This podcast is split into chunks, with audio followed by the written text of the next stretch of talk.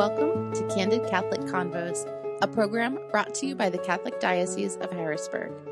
Our mission is to humanize the church and help you to grow in your faith, love, and understanding. I'm your host, Rachel Trochet, a cradle Catholic who's only human and struggled with faith on more than one occasion. Each week, you'll hear engaging, down to earth interviews and actionable strategies you can implement into your life with ease to help you grow closer to God. If you're ready to open your heart and step fully into the person God created you to be, then you're in the right place. Let's get started. Hello, and thank you so much for joining me for another episode of Candid Catholic Convos. Today, I want to talk about another heavy topic that requires some grace, and that's mental health. I'm willing to bet that nearly everyone listening to me right now has either been affected by or known someone struggling with mental illness, whether you know it or not. An estimated 26% of Americans age 18 and older, that's about one in four adults, suffers from a diagnosable mental disorder in a given year. In 2020, suicide was the second leading cause of death for people ages 10 to 14 and 25 to 34. Most people who commit suicide have a diagnosable mental disorder, most commonly, a depressive disorder or a substance abuse disorder. I've personally struggled with anxiety and depression on and off since I was about 14, and I struggled with behavioral disorders even longer than that. I didn't know what it was or how to talk about it until high school when I started medication and therapy. I rarely spoke about it. By the time I was in college, I was essentially in a state of remission and no longer needed the assistance of medication. Fast forward to the birth of my first son. From the outside, I had a perfect life. I had a good job, a brand new baby, a new house, and a doting husband. What more could I want or need? On the inside, my postpartum depression and anxiety was crippling me. Thoughts of my baby suffocating in his sleep or my husband being caught in a fiery crash on his way home from work invaded every quiet moment I had. Couple that with a newborn who refused to sleep and a demanding work schedule, and you have a recipe for disaster. It felt like I was being eaten alive, and no matter how hard I prayed, my sadness wouldn't cease. I couldn't do it alone anymore. I didn't want to return to medication, and I felt weak and ashamed that I couldn't handle this by myself. But I knew if this went on any longer, there wouldn't be any handling it. I still rarely spoke about it. I felt like I wasn't a good Catholic or I wasn't praying right, that everything I was doing was wrong. And I'd heard from the few well intentioned people that I did share with tell me that this is my cross to bear, or I should offer it up to God, or why are you so sad? Look at all the blessings God has given you and start being grateful, which made me feel even worse. I think so many of us Catholics fall into the trap of over spiritualizing and underestimating our humanness we don't tell someone with a broken arm to just get over it or someone with cancer to start being grateful for all you have and cheer up. As humans, we get physically ill, we see a doctor. And if we can get physically ill, we can also be mentally ill. But instead of seeking help in community, we suffer in silence. Why? Mental illness does not discriminate. Full stop. Robin Williams was a successful comedian. Naomi Judd had an amazing country music career. Kate Spade had a thriving business. I've personally known classmates, friends, coworkers, mothers, fathers, and even a priest who've ended their lives by suicide because of mental illness. And I'm also willing to bet that nearly all of them could have been prevented with the right help. Mental illness is nothing to be ashamed of, just like you wouldn't be ashamed of cancer. We're not called to walk alone in this journey. Today, I'm joined by Donna Nebustinsky and Tim Danko of St. Elizabeth Ann Seton Parish, who saw a need for mental health services in their parish and decided to take action to create a community within the church that works to end the stigma of mental illness. Donna and Tim, thank you so much for joining me today. I'm really excited to talk to you about this new program that you guys are running. Could you each tell me a little bit about yourselves? Sure. Mm-hmm. Um, well, I'm Donna. Um, I have been a member of the parish at St. Elizabeth Ann Seton for just over 30 years now. I uh, came into the Catholic Church through uh, an individual RCIA program at Millersville University when I was uh, in college. I have uh, married, my husband Joe is the manager at the radio station in Shiremanstown, WHYF. Um, we have two kids, two sons. They're both married and um, have two grandkids uh, who live in Philadelphia. So, just a little bit more about how I ended up at the parish as pastoral assistant, which is what my title is right now. I'm a retired elementary school teacher, public school teacher. So this is sort of a second vocation for me now. I started volunteering in the in the role that I have, uh, did that for almost a year, ended up part time on the payroll, and now I'm there full time. So this is a whole new, a whole new aspect of who I am right now as pastoral assistant. And uh, my name is Tim. I've been in the parish for about 22 or 23 years now. My wife Sally and I. Um, I'm a born and raised Pennsylvania boy. My career took me out of state when I learned that I could pretty much live anywhere I wanted to, regardless of my job. I came back to Pennsylvania because I had lifelong friends here, and uh, and we joined the parish. I eventually ended up working on the parish pastoral council. Um, then for a number of you know kind of sidebar projects for the former pastor Monsignor King. I come from a consulting business kind of background. Uh, retired in 2013. I narrate audiobooks part time as kind of a sideline career. And uh, when the subject of this mental health ministry arose, it struck me that it was the right time for me to get more involved. I felt actually compelled to do something about it. I love that you guys have been able to come back to the church as like a second calling. Mm. I love that. So I understand this ministry at your parish is fairly new. How were you able to get it established and, and why is it important to you? That's a good question. Yeah. Okay. Tim and I have talked about this a couple of times. Actually, what happened was during the pandemic, during the shutdown, um, I unfortunately got in the habit of doing a lot of scrolling on my phone through social media and stumbled across a Facebook page that was simply titled Trauma Informed Parishes. And so I was following it. There wasn't a lot of information with it, but I ended up finding the person who started the page, and she and I connected on a Zoom meeting. Uh, just to see what the program was about, thinking that, you know, perhaps it would be something that eventually we want to bring to the parish. In the course of that meeting, she said to me, Well, I think you might want to be interested in, you might be interested in reaching out to this deacon. His name is Deacon Shoener, and he's from Scranton, Pennsylvania. Well, the amazing thing about that was she had no idea where I was from. I had never told her that I was from Pennsylvania to begin with. So that's what the first step of this was I reached out to Deacon Shoener, got some information on the association that he um, is creating, and, and it's still is still kind of in a creation process. It's still kind mm-hmm. of morphing and mm-hmm. developing, um, and that's where this all got started. Uh, then I somehow, and Tim and I've talked about this, we aren't really sure exactly how we ended up connecting specifically on this yeah. task. Sometimes we have coffee. Maybe it was yeah, during one of those conversations. Those, yeah. Because Tim and I, of course, had worked together with Parish Pastoral Council too on merit projects.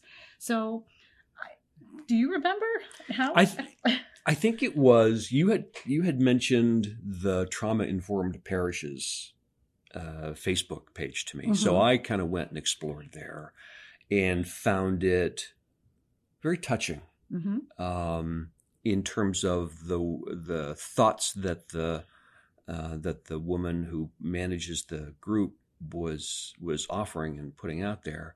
And it was, in fact, during one of our, you know, weekly or biweekly, you know, coffee and donut kind of chats that you said you thought this was something the parish should do, uh, or or would be valuable for the parish. It caught me at the time because, and we'll probably get into this, because I was being the healthcare advocate for a close friend who had cancer and was encountering people who were suffering, mm. in, and not just from a physical affliction, but from dealing with the stress and the struggle of it all. Uh, so it so it struck a chord with me that yeah, this is probably something we really need to do. So that's that's sort of how it, it jump started. Um, we ended up taking a course with the University of San Diego uh, the coursework was again this this university program was sponsored by Deacon Shoener and the Association of Catholic Mental Health mm-hmm. Ministers, which he created. Uh, so Tim and I completed the course. The final grade was you were to write a project. You were to come up with a plan for your parish to implement a mental health ministry, which we collaborated on. Mm-hmm. Did very well. I believe we got A's in that class. Yeah. Um, and then uh, moving forward, we were uh, contacted by Deacon Shoener and um, offered to the opportunity to apply for a grant. The association put together a grant program. So we took that mm-hmm. plan that we put for the class and tweaked it into the grant application. We, we worked together on that.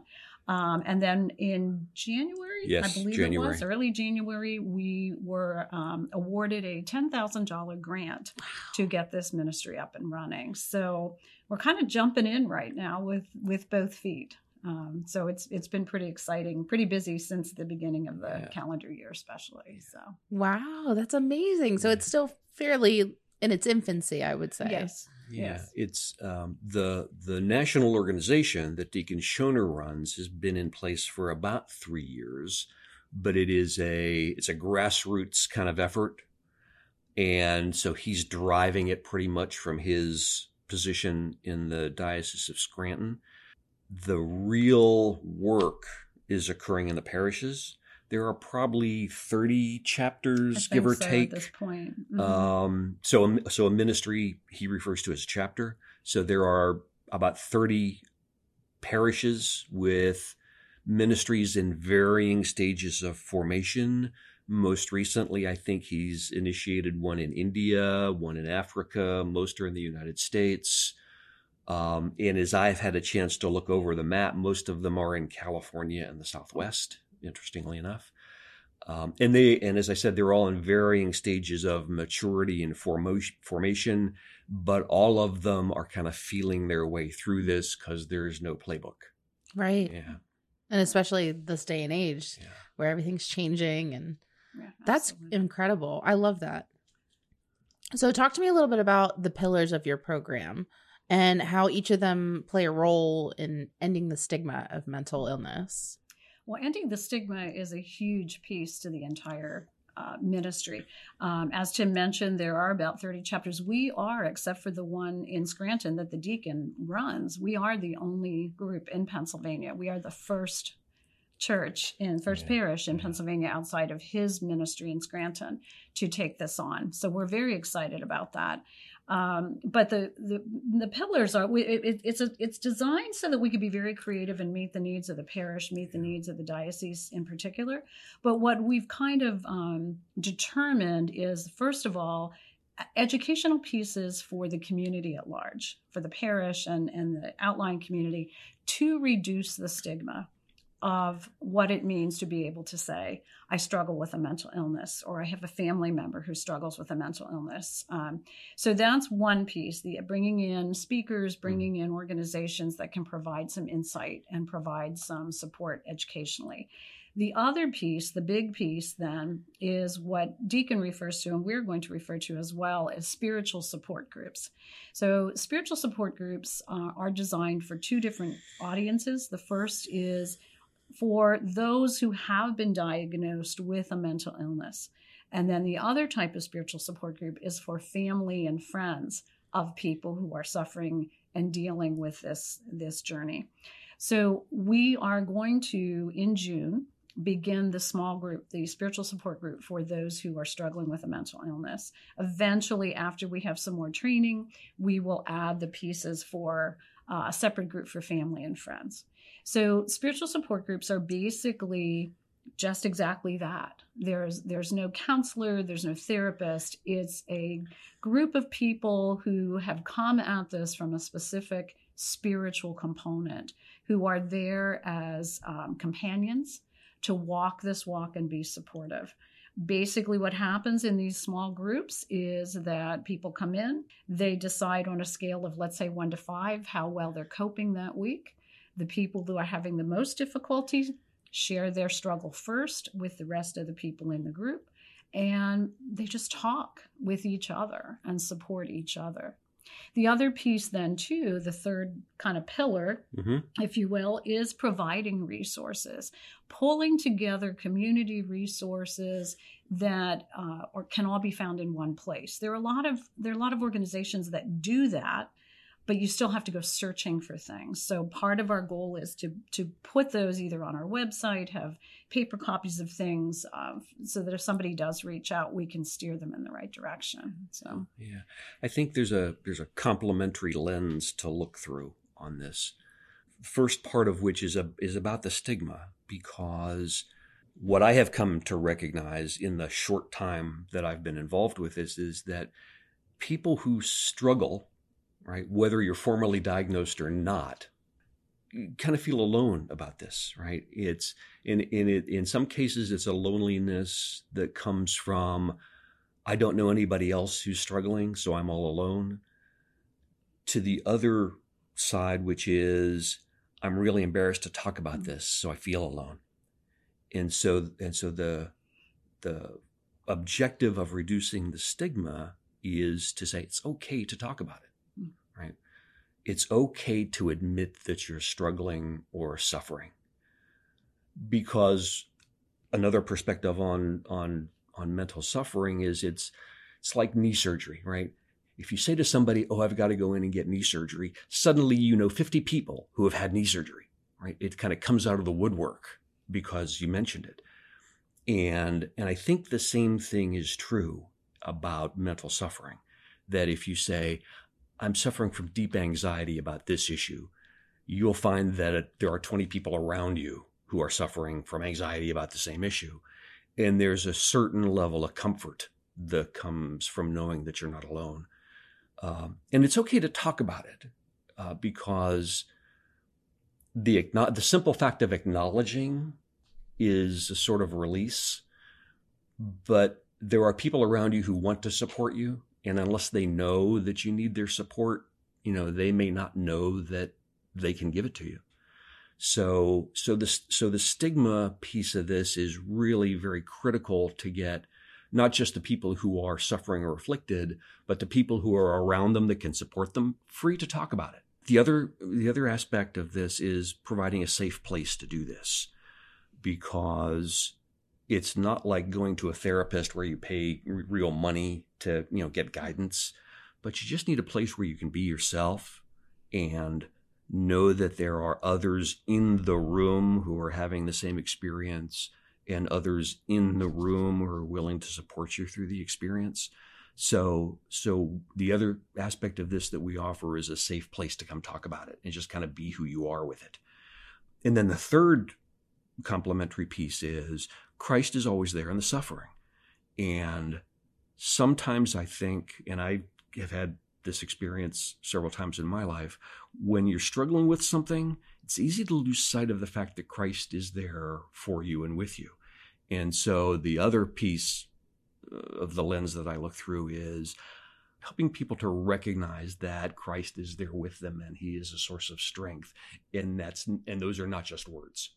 I think that's fascinating that you guys are going to be incorporating those who support people who are struggling because I feel like they're often ignored mm-hmm. and they end up developing something on their own as if they don't if you know they're struggling with not feeling good enough or being not being able to help. I, I think that it's easy to lose sight of the fact that families of those who are afflicted with mental illness have a suffering that's unique to them and just as powerful and just as deep. Mhm. So, uh, so, so serving serving those who are formally diagnosed and suffering, and those who are loving and suffering as well is important. Absolutely. It's very critical and it's a piece that I think we don't talk about very much. In my own mental health journey, some of the things that I've regularly heard that weren't inherently bad but also weren't helpful were things like, "Oh, you're not praying hard enough," or, you know, "You're surrounded by blessings. What do you have to be sad about?" which in turn made me feel guilty for wanting to seek out help. How is your ministry working to change the narrative? I think right now, uh, what we're doing is, as a matter of fact, the, the first piece of this program launches tomorrow evening.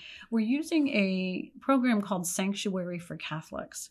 And the Sanctuary program, and again, in, in collaboration with Deacon Shoener and, and his association, is a way to begin the discussion, uh, a way to come together in small groups or um, just on a weekly basis. There's like eight sessions of this. And to take a look at how we are listening or not listening. How are we communicating appropriately and supporting, or how are we not? How is the language that we're using turning people away, or like you just mentioned, increasing that level of feeling guilty? You're not trying hard enough, you're not working hard enough. So, the spiritual support groups and also the spirituality of this type of program is such that we understand, like Tim said, Christ is there with us in our suffering. He wants to walk that journey with us.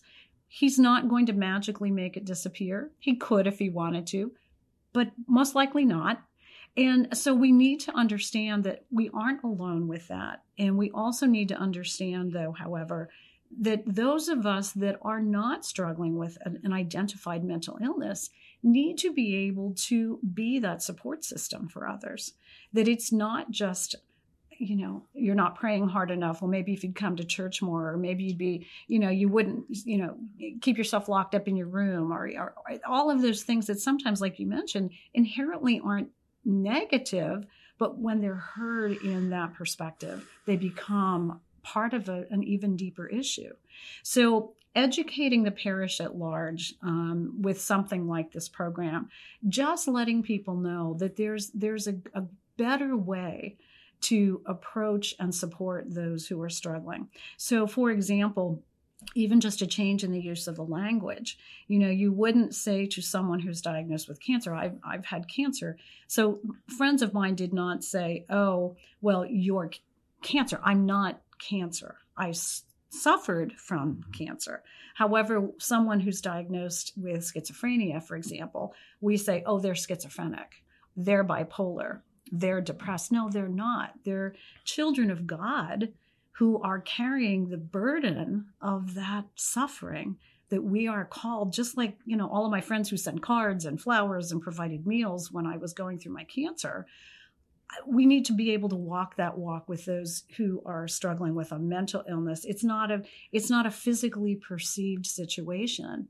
So once we all begin to look at that differently which is a huge task it's a, it's a culture shift for many of us but when we begin to take a look at mental illness and those types of issues from the perspective of it's a disorder, it's a disease, it's not the person. And I think that's a that's a huge key to begin with. Yeah, and and mental illness is a form of suffering, right? And I've read a lot of books on suffering, and the doctors of the church and greater minds than mine have explored the topic. And they all admit that there's no clear resolution as to why God permits suffering. Uh, they can't answer that question. But to the questions that you cited about, you know, you're surrounded by blessings, what do you have to be sad about? Nowhere have I ever seen it written stated that you can't be richly blessed and suffer as well. So, so those things are not mutually exclusive.